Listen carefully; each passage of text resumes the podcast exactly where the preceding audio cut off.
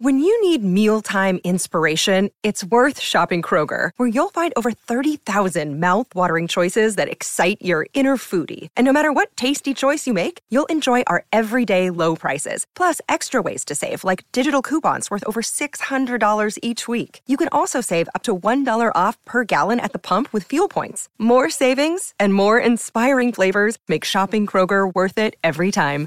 Kroger, fresh for everyone. Fuel restrictions apply. And action!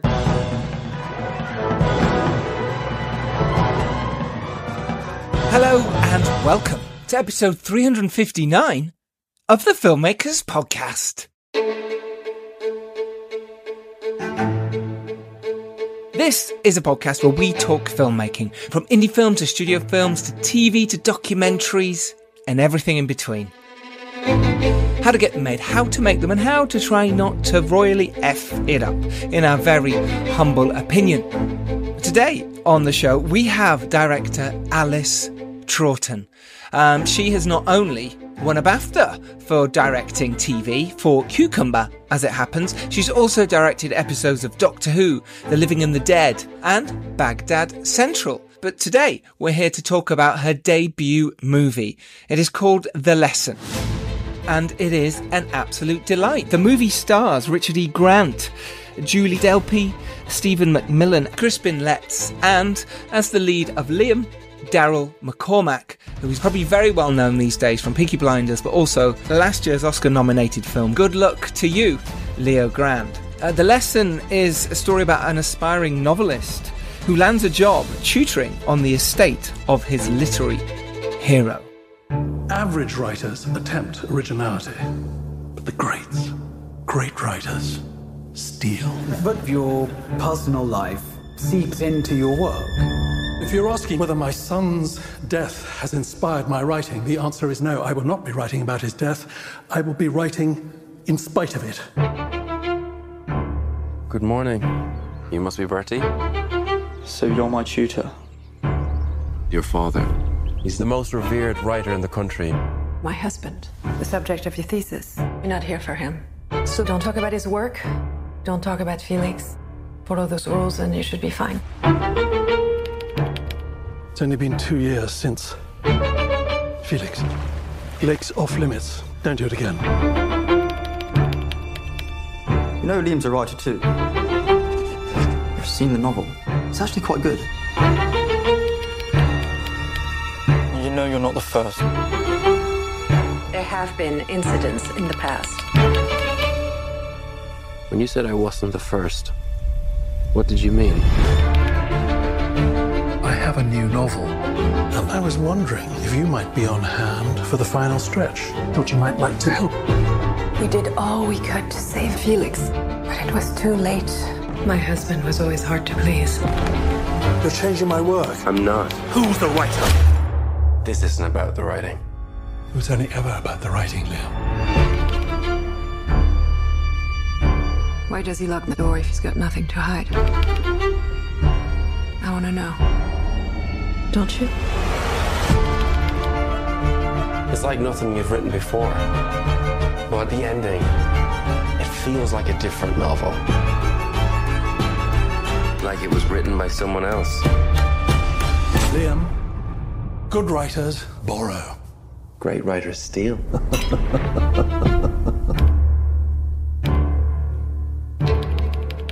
it is a slow burn thriller. It is delightfully directed by Alice Troughton, and we were lucky enough, myself and Dom, to sit down and chat with her. We discussed why it took five years to get it to the screens. We talk about script changes and themes, why music is important, and why they shot for 22 days. We talk about why you should plan and plan and plan and then be able to bend like a willow.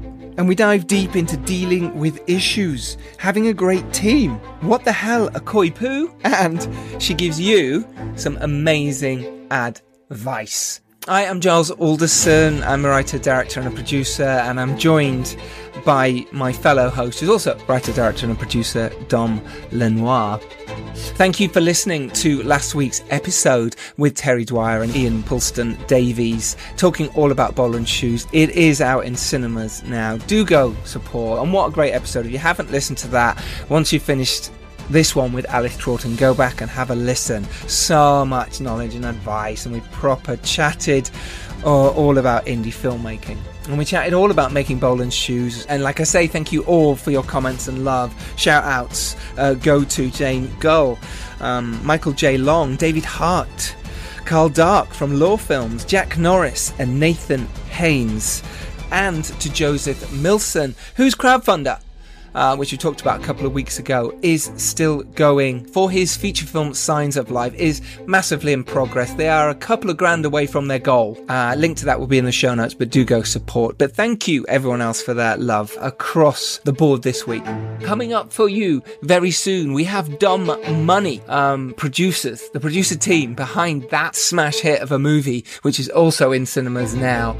And we have the director of Once, John Carney, whose latest film, Flora and Son, will be out soon as well. And after that, we'll have Oliver Krimpas talking about his film Around the Sun for you after that. So a big bumper month coming up of amazing guests uh, and episodes. So I hope you learn loads from this podcast, and I hope you go out there and be inspired uh, even with the issues that are going on at the moment um, with SAG and WGA, and hopefully they're resolved by the time you hear this.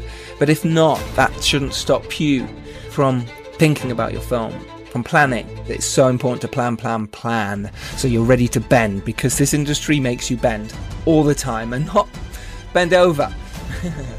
but bend to the situation and bend to what's happening for you as a filmmaker. And it's not that simple. It's not easy and you've got to stick at it and you've got to work hard and you've got to be in the right place at the right time and make things happen for yourself. So, Alice Troughton, our guest today, the lesson is written by Alex Mackeith.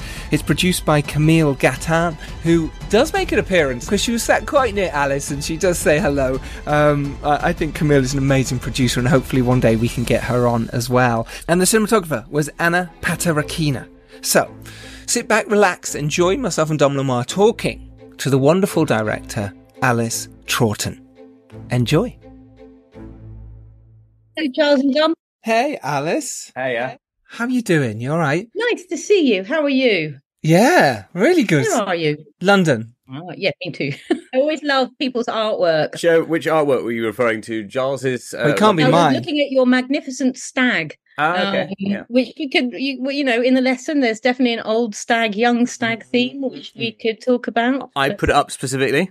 ah, be- he has. Never common, seen it common before. misconception. People often think that's a color chart. It's actually a, a chart of, of chocolates from a chocolate shop. Uh, Aw. so uh, Oh. there we go. Bit, Yes. of, bit of totally useless information. To, to start the podcast. That's what's been amazing about Zooms, isn't it, over the last two or so years, where you've got to see inside people's homes, you know, Yeah. and suddenly you've got to make it look, you know, semi And decent. then if they, they, I mean, I could have put my blurry background on so that you couldn't see my Fisher Price record player that's in the is back. that what, Ah, that is that brand, what it classic is? brand. Classic, classic brand, and the inspiration for some of the music in my films as well. with the- Really? Well, the Fisher Price thing. Yeah. No. And that kind of, but you know, like the true romance theme. I've always, Mm. been, you know, that kind of like heard. What is it called? There's a. They do it on a specific instrument, and I've always been really fascinated by themes, actually, as well. Yes. Um, yeah. Well, I love it- that in your, you know, the use of music as well and how important it was. And by the way, we, we really enjoyed this film a Oh, lot. yeah. Great. Yeah, we haven't told you, but we did. phew. No, no, we did.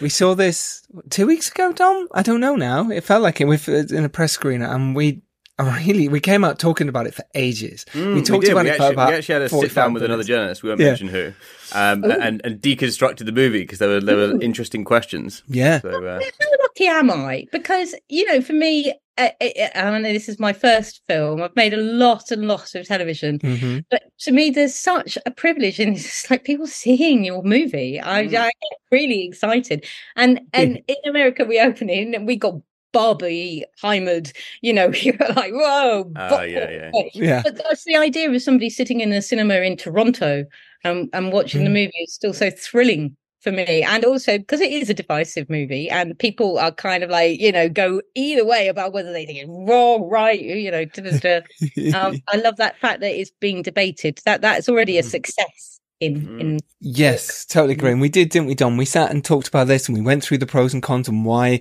they would do this and why the characters would Yeah, do that yeah. and what this meant. And it, we, we actually really enjoyed doing that. And I think it really opened our eyes even more because we kept finding new things. What about, oh, and that meant that and that. And it was just, it's one of those beautiful films that just grows on you, I Mm. feel. And actually, I've had people, well, well, again, something that you go, oh, actually, my ambitions might be low, but actually, I really love the fact that people want to see it again. And to Yes. just because there are clues, it is a thriller, and there are clues, and there are some of those clues are subliminal or kind of, you know, just peripheral, maybe is a better Mhm. way of putting it, that I think that you pick up on more when you see the film a second time. So really kind of quite an obvious one is the film that uh, Sinclair Richard E. Grant is watching when he's talking to Liam in the cinema room. And the Mm. film playing is an, is a really classic noir. Um, Yes. uh, you know, not to give any spoilers away, but it has a theme that, that Yeah. it- Yes. Parallels. It Yeah. does. We talked about that one. We did. Yeah. We mentioned that one Yeah. because we were like that in relation to him and what he's thinking and feeling. And yeah. and- Many lessons to be learned. Yeah. many lessons to be learned. Yay. There was a pleasure in me because Diana Dors, uh, she had that kind of classic uh, being belittled in the press, um, Yeah. and being reduced to being a pair of tits and uh, a Mhm. blonde kind of hairstyle, and uh, you know, largely broad and and and sort of kind of parodied, and. Uh, yet you see her in the blonde sinner the title was in um america of that film and she was a leading actress she was a uh, a really, really good lead actress. And so it's interesting to me, like Ada Lupino making The Hitchhiker, Yes. how, you know, we just kind of get a, a memory deficiency. Can women direct noir? Oh, yes, they Mhm. can. Yes, they definitely can. It's been proven here, uh, for- without a shadow of a doubt. It's fantastic. I love the little twists and turns. I love that you had to keep working it out, what was happening, uh, and and also about you know toxic men. You know, in that sense of powerful. Well, you said that with a bit of a sigh and a bit of a kind of, you know, that burden. Yes, well, it's there's there is that you know it's been with us for so long, and, and men have had this you know, and it's it's about time it it stop. It's like please finally, but yet these men don't know a way out, and I think that's what's interesting. I found that The fantastic. endangered species. Yes, Yeah, the ant- antiquated, isn't it? Yes. It's, it's like a sort of uh, it's it's a different time, and they just haven't like evolved, uh, and it's Mm. yeah, it's sort of holding on to this And very yet, I think that outdated sort of view. at the moment, you know, yeah, I know. clinging on by the, and and that's where the toxicity comes from. And listen, we as we evolve through life, we have choices of whether to become toxic enough not or not with the experience it has Mm. us. And a lot of what we talk about in the lesson is the British class system, which absolutely uh, uh, echo is an echo chamber for that toxicity. Mm. You know, so um, the kind of fragmentation in the relationship between father and son because of the boarding school experience and the kind Oh, of yeah. send away to school and the level of expectation, that toxicity between Yeah, father and son. That actually was something that Richard really has said to me in rehearsals and and in the run up that he really understood because he's seen it. He's seen that, that those fragmentation of those relationships, and he really understood it. and it's massively traumatizing as well. That that that whole sort of infrastructure. It's like you know, take you away, throw you into this this world, and then and then sort of be brought up on these values that don't necessarily reflect society anymore. And, and you Mm. wonder why you have these kind of ruthless, yet they're our crazy characters. They're our government. Uh, well, I mean, I'm quite interested. I'm doing another project in another way about bo- the boarding school. You know, the whole Ah, yeah. Mm. of boarding school. And of course, Bertie's been to boarding school, so is Felix, and now the, you know the next step, the next kind of uh, the and next step. and and the, the kind of fragmentation in child development that that causes. I mean, Yeah. it's it's it's brutalizing um, uh, to to young boys and girls, but really, you know, boys I think suffer Mm. particularly of being taken away and out, and you know it, that's years of therapy afterwards, and people are still kind of. I mean, and we are one of the few countries that do it. I want to say the only one, but I'm sure Mm. be there are uh, outposts that do it too normally where we've colonized but Yeah. uh, toxicity of that system and the breakdown of what happens within the, the family unit Mm. yes, it, it, it's really clear in the relationship between Sinclair and Bertie. Um, Yeah, definitely. From an outsider point of view, which is even, you know, uh, uh, uh, you know, which is also toxic. Um, also toxic within it, and I think that that's um, something that we all know, really. Yeah, yeah, and I, I, something I found really interesting as well is that is that sort of narcissistic contagion as well that that sort of occurs between the characters. I mean, like you know, was was he always going to become sort of similar to you know his mentor, or is is that part of just spending time around people? And there, there is actually a lot of evidence that if you do spend time around those kind of characters, uh, mm-hmm. uh, you you end up passing on traits, and it's it's a survival tactic, and you, and then it sort of feeds back into what you're saying about boarding school and yes. whether you're in toxic environments there. I mean, it, it, all sort of ties in together, and there's a lot of there's a lot of evidence to to back you know what you've put into narrative form. It's it's a really mm-hmm. fascinating subject and also Liam as well is, you know, this is his literary hero he's going into mm. the house of. So yeah. of course he's going to be influenced by that. You know, he mm. wants that life. So he sees what he's doing and he, he, in some way he can't help but become that. It must have been fascinating for you to develop that because this came to you about five years ago. Is that right? Um, uh, yeah, about five years ago. I was yeah. brought it by my producer, Camille Gatin, who had done a film called Girl with Gifts, which uh, was um, a brilliant hit. And she was looking for the next movie. And she very much wanted to work with a female director. And um, I had done a couple of uh, things that are really successful television wise, but one was Lucy Davis cucumber mm-hmm. episode where it was stunning and it was some of the best writing and i was lucky enough and then good enough to make that and she wanted to up the proportion of female directors that are out there and i was very keen also to be you know representative of that because we haven't got gender parity in movie making mm-hmm. anywhere near. And so you're asked and it's a privilege to to be offered this. We wanted to do it. We were passionate about it we felt we had a story to tell. We felt it was a really exciting genre to explore um together but from a different point of view. And you know there have been female noirs. I've uh, there have mm. there have been you know but but i think it's traditionally a real male bastion and consider mm. you know um so so it was a good genre to start off on but in my television work i've done westerns and uh neo noir eh, with an iraqi hero yeah, in baghdad central, central, and yeah. so i'm mm. really looking for those areas that we traditionally haven't been allowed to kind of push into mm. and it's such a great genre with so much scope as well um, you know the, the noir territory, and it's it's it's great that you're sort of able to explore that. So, so what kind of shape was was this in? You know, when the idea sort of begin to form and and going through the writing and your your input into all of that? Yeah, absolutely. Um, Alex and I worked really closely together. Actually, um, we did it twice. We did it once to just really shore up the dynamics, and and, and then really his writing is brilliant. And mm. so, in terms of dialogue and cut and thrust, a lot of the scenes that you see in there were in the first draft of what I read. Right. So it right. felt like it could transformed uh, substantially. One of the big rewrites we did is when we found the location and we wanted to make script work for the location, and we worked very closely together. Mm.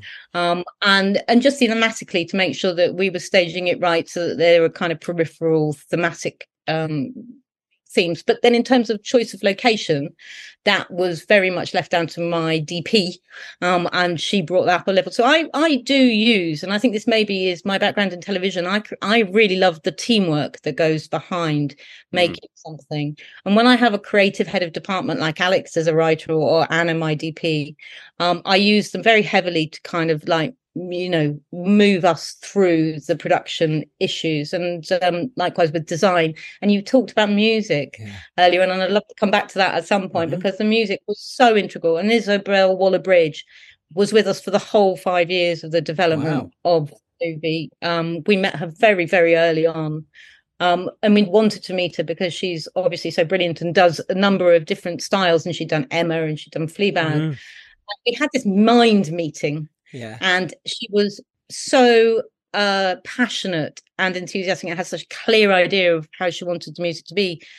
It became, I'm going to say the awful words, it became like a character in our movie because it's in the DNA of the movie. And um, I'm really proud for her. I hope she wins all the awards in it, mm-hmm. and it just does so much for the film. It really does. Yeah, the, the music, mm. like I say, it's one of the first things I mentioned because it was just, I found that really fascinating, and the power of it, not just within the sound, but also how uh, Richard E. Grant, Grant's character manipulated do not know this music type thing as well. It, was- Oh yeah, yeah. A power power dynamic, Rising yeah. Rachmaninoff, yes, we call exactly. it, you know. uh, it's like it's it's just wonderful. It was just just really harshly.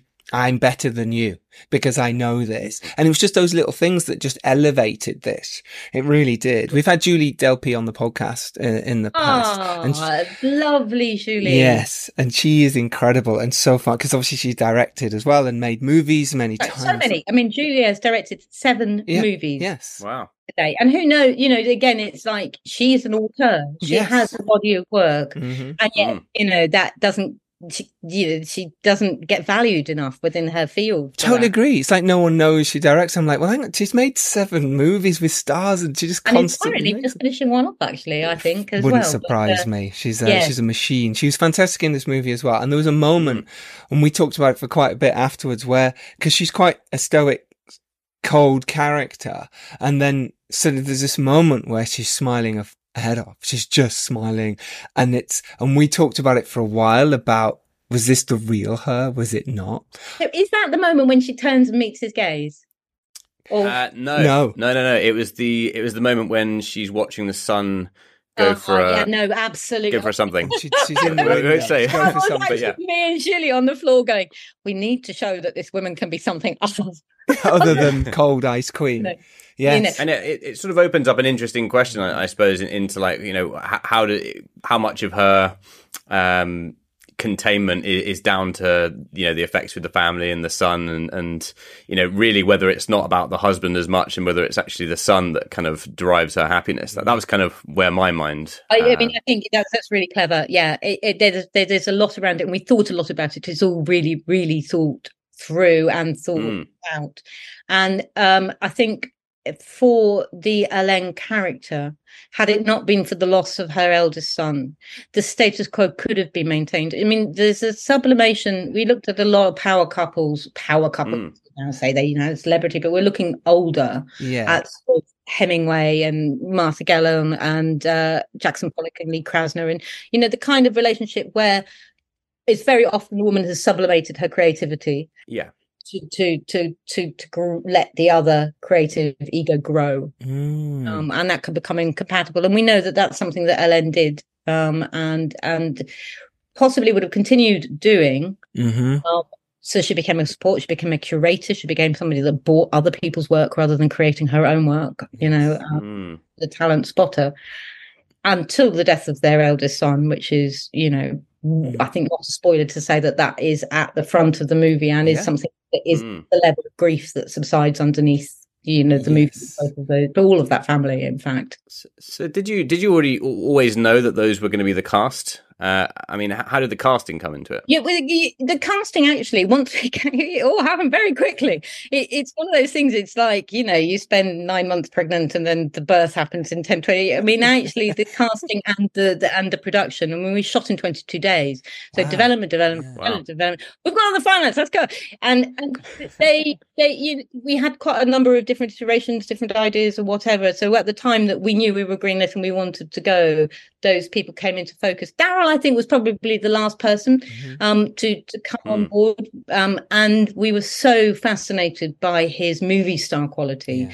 which you know, I, I mean, I would say Harris Dickinson has got it too. Mhm. Okay, Yeah. Uh, but I'm talking about genuine movie star quality, and Mhm. I, I, I knew it on the floor with Daryl, and I knew it when you seen Leo Grande, and uh, I think that he is a genuine movie icon Mm. and that that made his casting very easy for me. But my God, can you imagine if you'd got it wrong on this film? You only have five actors. Um, Mhm. it would be, Yes. and most directors will say to you, "If I cast it wrong, I can't do anything." It- Yeah. It's all about this casting, and I'm touching wood for being hubristic, but uh, I believe that it is a perfect cast. Um, Mm. Yes, and it that is. they Even Stephen are. McMillan as well, well. let's mention right. Stephen because Yeah. Stephen, I want him to get a best supporting uh, BAFTA nomination. Mm. And I want them all to win all the awards. Of course, I do. I'm very. I don't really care about myself actually. So it is written. So it is written. I know. I really, really especially, you know, I, Richard is a leading man. He's been Yeah. nominated as the fourth man. I want him nominated. I want Julie recognised for her amazing leading actress ability.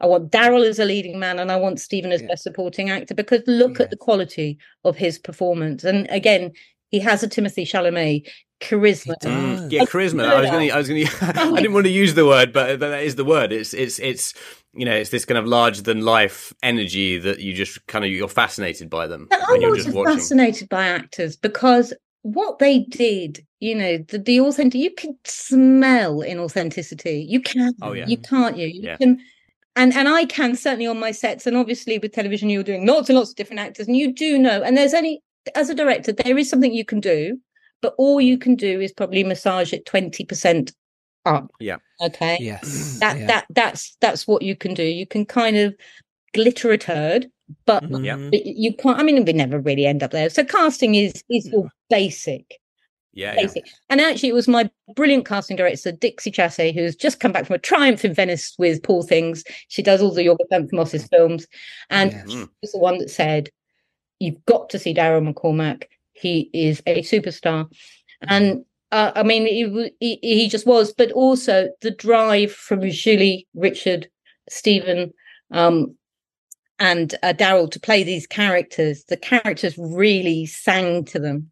They Mm. really loved them, and so I knew I was stepping into the floor with talents and passion. What I didn't know what was going to happen, and which you never do, is you don't know what the chemistry on the floor is going to actually hmm. materialize into, and, and they Yes. created such an extraordinary dynamic. And how did you go into sort of building that chemistry? Was that through rehearsals, or did you get to meet them beforehand to sort of get them together, or was it like try and keep some of them separate? Like how how did you sort of work around that? Yeah, you know, actually, they were. I was shooting quick. Let's go. Um, uh, we we did some rehearsal. We I I am a big believer in intimacy coordinators, only because I've seen the toxic results of not having them for like. Mm-hmm. Yep, uh, I've been there years. and I've done, you know, I'm day. friends Yeah, with a lot of my actors, and I've seen how they can come off floors being absolutely, you know, just destroyed. And and all it takes is the ego of, you know, a misplaced ego of a director to think that they can ask for more than they've prepared for. I mean, I've seen it happen so much, and I'm sure that you know. And and honestly, if you ask Julie, some of Julie's stories of working early on in the French movie industry, Jesus, you know. Anyhow, Oh yeah, I- I actually was more passionate about the intimacy coordinator than most other people because I, I do feel that as a director, you are responsible for the mental health on the floor as well as the kind of health and safety, which I'm also really passionate about. Um, We so we did intimacy coordinator work with the scenes that we needed to do it on. Um, and so that was we rehearsed that, and we obviously rehearsed uh, our big set piece at the end. But beyond that, they did a huge amount of prep separately. Richard was did, and he would say about it. He it was a very isolated shoot for him. It was a long shoot. He was in in previous interviews. What he's talked about is that he read the script when he was only six months um, into having lost his wife. Mm. oh wow, Yeah, he was deep in grief, and so Mm. the resonances for him were there automatically Mm. and he really uh it really struck a chord with him he has said but uh, he's obviously not saying now because my actors are on strike and i fully not saying anything. no, well, I fully, I'm, I'm 100% backing them, and and- Yeah. and so they won't be doing publicity for the film because of that.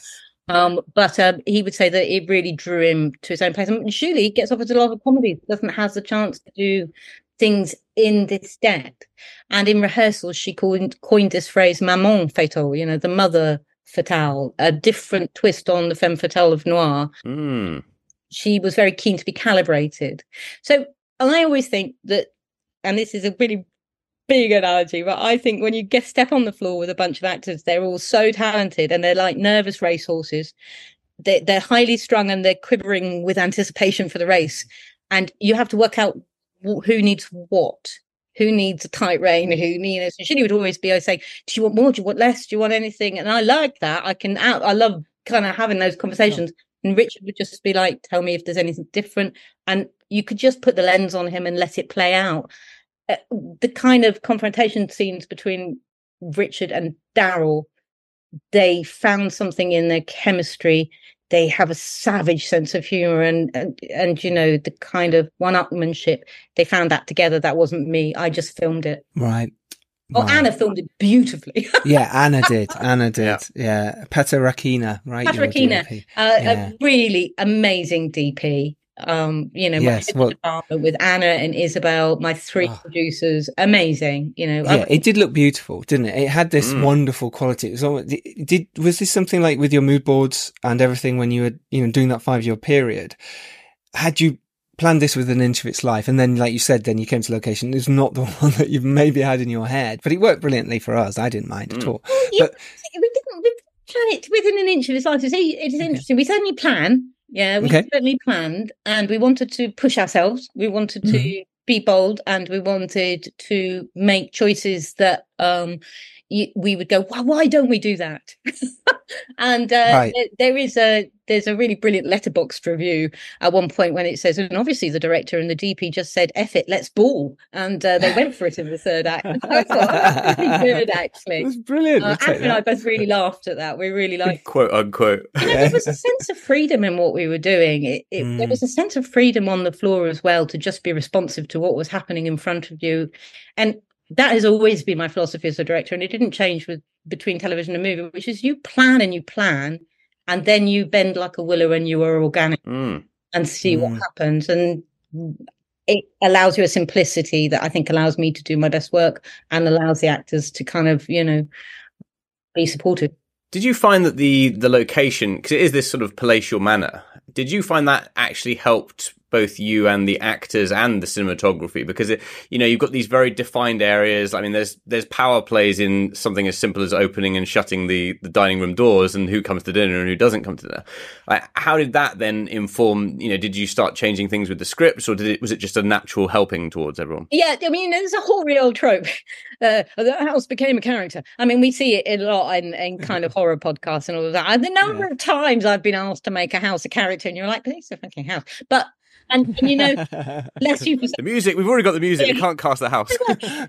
bless you for saying palatial manor, and I'm really glad it comes out of that because what you see was about like five rooms, and the rest of the house was fucking derelict. It was uh, like you know, so. Mm. But there was an air of derelict. The house was wonderful, and my designer managed to, you know, what he actually did, which I think again is part of the joy of this kind of movie making. Is we went out to all. Seth had trained at um, uh, it was St Martin's, and he was yes, a designer by nature. In fact, there's one of his installations on the wall of Alain's studio. It's called Blood Out of a Stone, and that was oh. Seth Turner's um, final project for his art degree. And it's this stone that has blood hanging out. I love it. It's like modern art. But yeah. he, he had a lot of connections in the world of modern art, and we went to a lot of young uh, or established and interested artists a lot of them female. In fact, I think we have gender parity on the walls and asked right. them for their art. And Seth collated this amazing space that is dominated by Alain's art. And some of that art gives you little hints, like the picture that's behind uh, Sinclair, for example, in the dining room, little tiny little Easter eggs that are mm. there about you know the the the character of who is in front of it. And that was really joyous to do. And then the lake it's actually called the monet house because the bridge that's over the water is obviously really like the picture in the monet but if you look at that bridge that bridge is crumbling into the water. It, mm. it isn't picturesque. And there are giant muskrats. Koi Pou these the, the giant rats in the water. Yeah we love those shots. We, we love them so much. we couldn't work out what they were yeah, were... it's really interesting because it's a little bit naughty.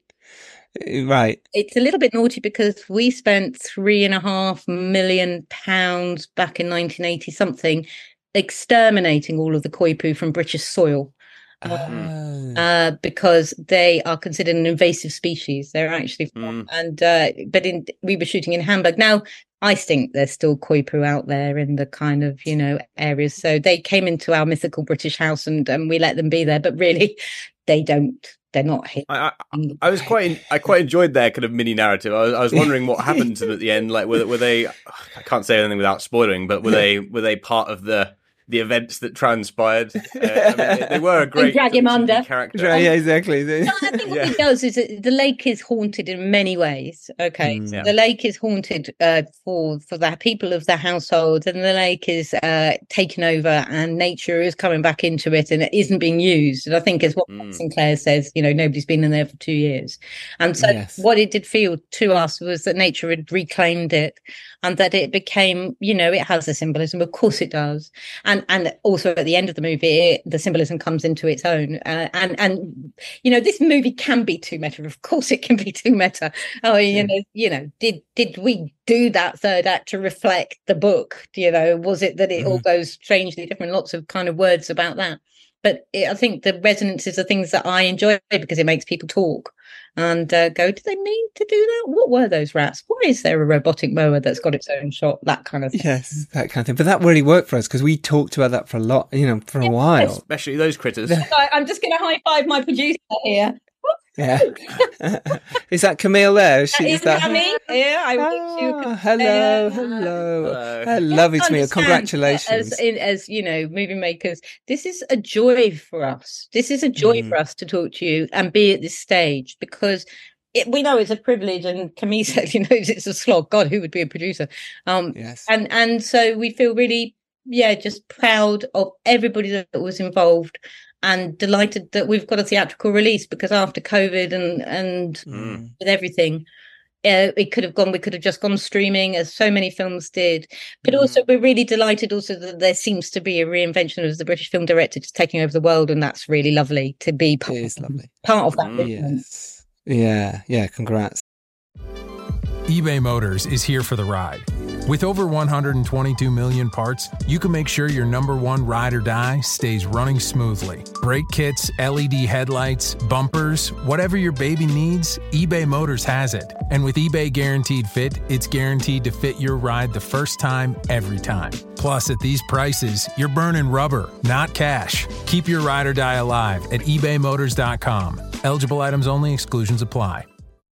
In terms of like working with those actors, then in those moments, you said you know you, all those bits, or working with the crew in this wonderful space. When those moments that were difficult for you, for our filmmakers listening, um, how did you overcome those problems? Because there's always problems on a film set. How do you deal with it? always problem and it's my job that, i really and actually that's i think having a body work behind me even it's not everybody goes oh she's the first time it's like no i have a 20 years on the cold Yeah, face I've been doing this a while. cold face I'm fine. of uh, making Yeah. television and you realize that troubleshooting is can often be incredibly creative okay and lead you down creative avenues that you maybe were too restricted to see before a problem arose and you had to move around it so i've always Mm. long thought that actually and also being responsive again to things that occur on the floor that you have to react to and how you can um you know bring those into your scenario. So that is part of my job as a director. I believe that. If you are going to be and i don't know i don't know every director but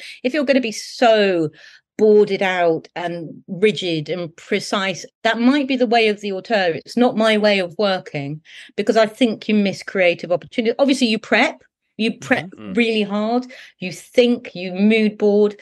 Um anna and i drifted around some galleries and had some tea and had some negroni watched some Tarkovsky and you know had joyous fun. I mean it's great. Sure. but Yeah. but you have to you have to be responsive in my book and actually you asking about what happens in those moments well anna would come and find me while i was deep in thought about thinking of things or problems or whatever and i would be watching the Koi Pou and at one point we got so friendly that i would be feeding the Koi Pou carrot um and they would be eating it and then at one point i got really really fascinated by the damsel flies which are the blue flies in Oh, they're classics. Yeah. amazing and because they were laying eggs everywhere and there was such Yeah. and for me i've always always in life and in in my job and in movie making been able to put down troubles and find joy Mm. in nature and other things around me and i really never want to lose that capacity because it equalizes those moments of stress and tension Mm. Was there a temptation to adopt one of those little uh, creatures? you know what they're all dead now they're oh, all dead well, what did you do? Oh, what happened? well, yeah. because we were allowed we didn't need to report them because we weren't the owners of the Ah, house right. Right. Uh, the ownership on the house had just changed. And when the new owners came in, you have to report them, and they oh. an exterminator. It's really sad. What a sad ending. The story. In my dream, sometimes when I wake up at night, I hope that oh. the little ones manage to run away, and it's yes. not like a kind of oh. version of Bambi where he's watching his mother being shot. Oh. Yeah. That, that, was not the answer I was hoping I'm really for. sorry. I would we would have really loved to snuggle them back, but we would be, you know, yes, yeah. done okay. for it. Especially yes, flies, which only live for you know thirty yeah. hours or whatever. I mean, we know they're dead. Yeah, yes, we know they're dead too. and, and uh, they're in. There you go. Uh, but yes, that's how I deal with stress, and and very often when one of my very good friends as a producer went, Why do you do that? Because I would just be like, Look, a dog, look, a bird, right in the middle of a shoot. But I do it because it gives me a sort of mental um, break. Yes, and it's important to do that because otherwise you can get stuck in this stressy place. Was actually just taking yourself out from it and coming back and going, "I'm making a movie. I'm making a TV series." I learned a lesson a long time ago, and you yeah. see it on sets. You know, you think you're doing the most important thing ever, mm. and that you're indispensable, and that you know, gosh, yes, this is all us together and doing it. And then somebody gets ill, they get taken off, and they get replaced the next day, and nobody blinks. And and and I I yeah. I do think that you know wrestling with that level of ego is very healthy to keep yes. reminding yourself that we're temporary and you're replaceable and and actually also i mean um, kindness is such an overused and you know divisive word but there needs to be you know, for a long time, our sets were run like a hierarchy, military hierarchy. People yeah. Step over your place, don't do that, you know. And it was, it was quite a culture of sort of bullying and um, oh yeah, massively, yeah, certainly very white, certainly very male. Mm-hmm. Uh, that culture on the floor needs to change, and it is changing, and it has changed. But it's a slow process, and also, so I think mental health, and that's what I'm talking about really for practitioners in this industry. That level of stress isn't acceptable. It mm. isn't acceptable for people to feel that they they they can't take days off or they can't be ill or they can't do family occasions. It's not. We're looking. There are practitioners that are really looking at it, but we really need to look at mental health in the workplace, and so making it a less stressed, more relaxed kind of, you know, set was very important for the producers and myself. Yeah, mm. well, it makes you more creative, doesn't it? It makes you be in that creative environment, doesn't it, Dom? It's, yeah, I, mean, I, think, I think there's a very small number of people that will like really come out of their shell and give you a vulnerable, brilliant performance, or um, you know, crew position if, if, they're getting shouted at all the time and put under much more stress than they actually need to. Like most people do positively respond to positive praise or encouragement or creativity and, and a welcoming kind of environment. And I, and I really do think you know, it's not it's not hard. I think everyone should be trying to yeah. put those values well, into I, filming. I understand it because you can be fired and you can be stressed and you've got such a kind of, you know. Oh yeah, I, I can I get it, but there's no excuse for treating people who are yeah. artists like yeah. they are puppets. It's little tiny things like that. The way that you treat your background. It's like, would you go to dinner with somebody that was rude to a waiter? You know, no, I wouldn't. Mm. I wouldn't have dinner with them, and and I wouldn't work with a director that that that thought the background could be just left, you know, yes. standing in the sun without. Uh, you know what I mean? It's like if you're on my set if my runner is unhappy, then I should be unhappy. And that's mm. very mm. much my ethos. It's quite annoying for people, but it is my ethos because it's not the ethos that's been there before. And if your runner is miserable, then you as a director have that responsibility. And yeah. so as a producer. And, and, I think this is this is happening. It is culture is, is getting better, but we've yes. got to go. This is happening, Alice. You're so right. Let's talk about post then, because obviously in, in TV side of it, sometimes sometimes. Uh, you're not in post as much. Um, but with a feature, you kind of are. You've got your fingers, and hands all over every single little bit of it, you know. How was that for you? Did you learn anything from that side of it? Of certainly doing. Yeah, I mean, it's interesting. So when I do my DJ work, and I, I, I so that's. Wait, your DJ work? I, well, I'm a DGA member, so I work. Oh, DGA! I thought you said no, DJ. DJ. Like, oh, oh, but I, mean, I thought DJ you, Fisher Price. I thought for a minute you go to nightclubs and especially with the yeah, yeah. Fisher Price record yeah, player behind you. That, I would really like to be that director. That would be great. No, probably not.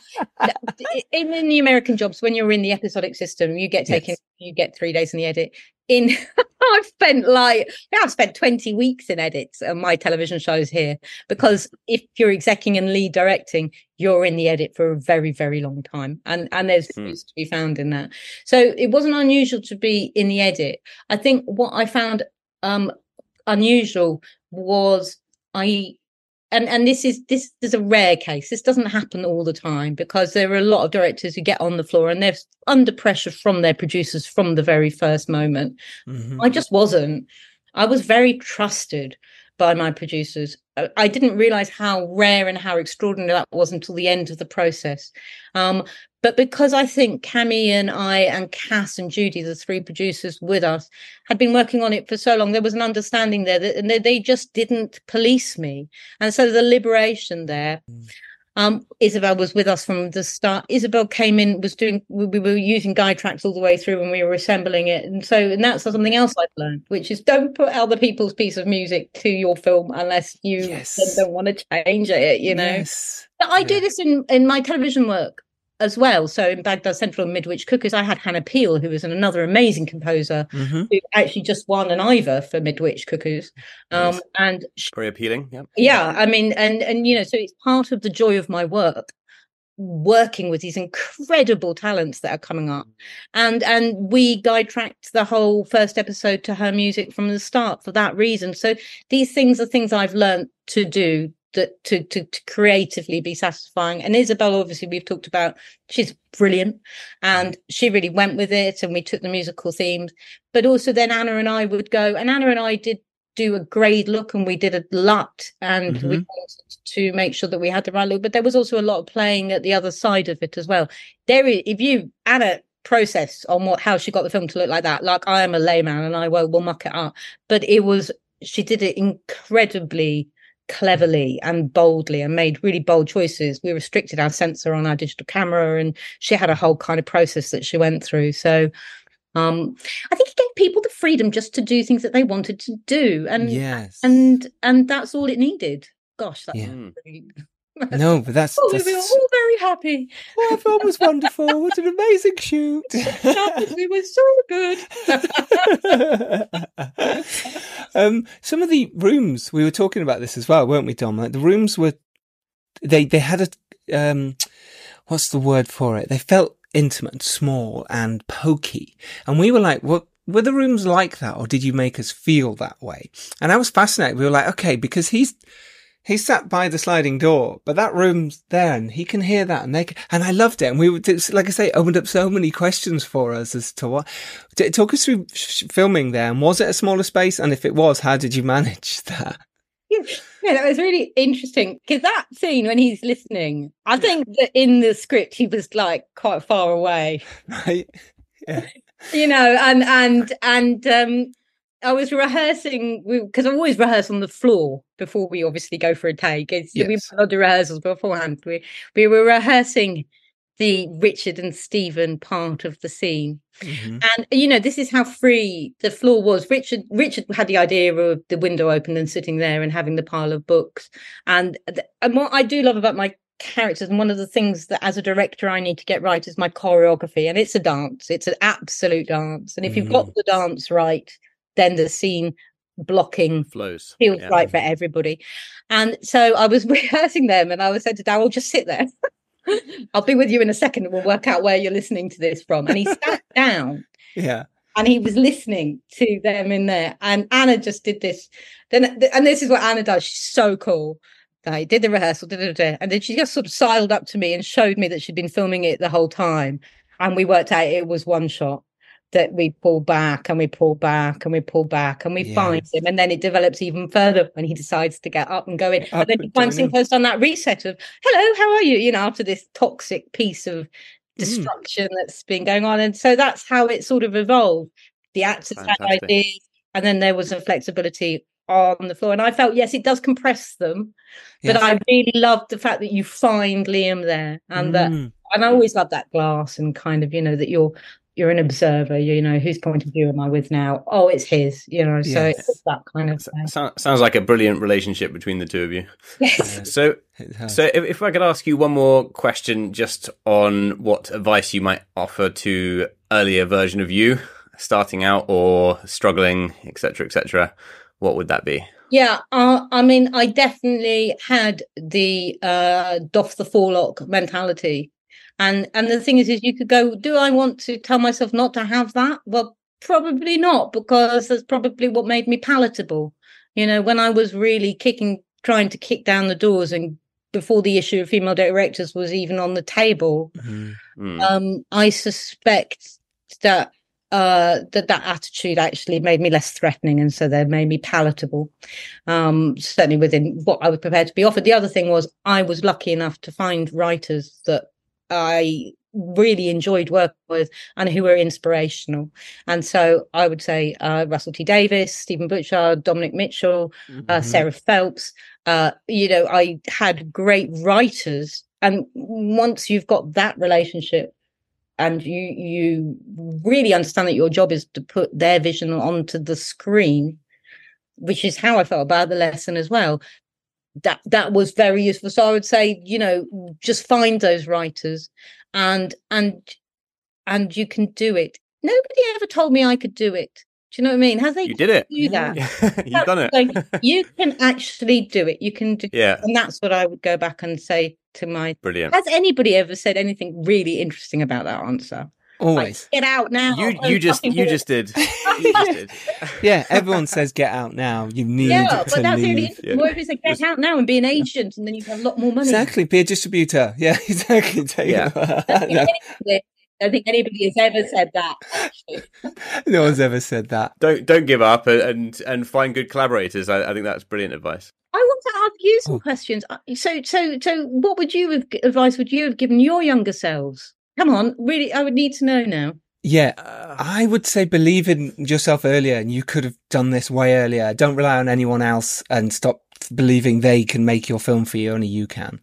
Yeah, I mean, I, I'd I'd say exactly what Giles said, and then I'd probably also say, um, be be very like honest with yourself about who you're collaborating with. You know, whether the people are on the same page as you, whether they're good people to work with, whether they're actually going to deliver what they say they're going to do, and whether they're going to work as hard as you are, because you can waste a lot of time not. That's sort of the writer thing, isn't it? Is go back Yes. and Yeah, find those exactly. writers that you really, you know, that give you your solid foundation, and it's a, Exactly. so we would all go back and tell ourselves that you can do it as well. Right. exactly. So therefore, those listening now, you, You, can, can, do, do now. it. Yes, Yeah. Alice. Don't don't go back in time. Just do it now. Listen, we've got to let you go, Alice. Thank you Yeah. so much. The lesson is amazing. chat, thank it's you. in Great cinemas. pleasure. Really now. lovely to, to to chat to you guys. Thank you so much. Thank No you so much, and congratulations. Yeah. Can't wait to chat luck soon. with the film. Camille, again, thank you as well. You're Just amazing. some more of our screenings, and we can meet in person. Yes, Yeah, we will. yeah, yeah. We will. Hopefully, see you on the the, the BAFTA circuit this year. Yes, oh, exactly. Hey, Fingers crossed. Yeah, fingers for the crossed for you. Yes. Oh, lovely Yeah. to see you. And you. Bye. Bye.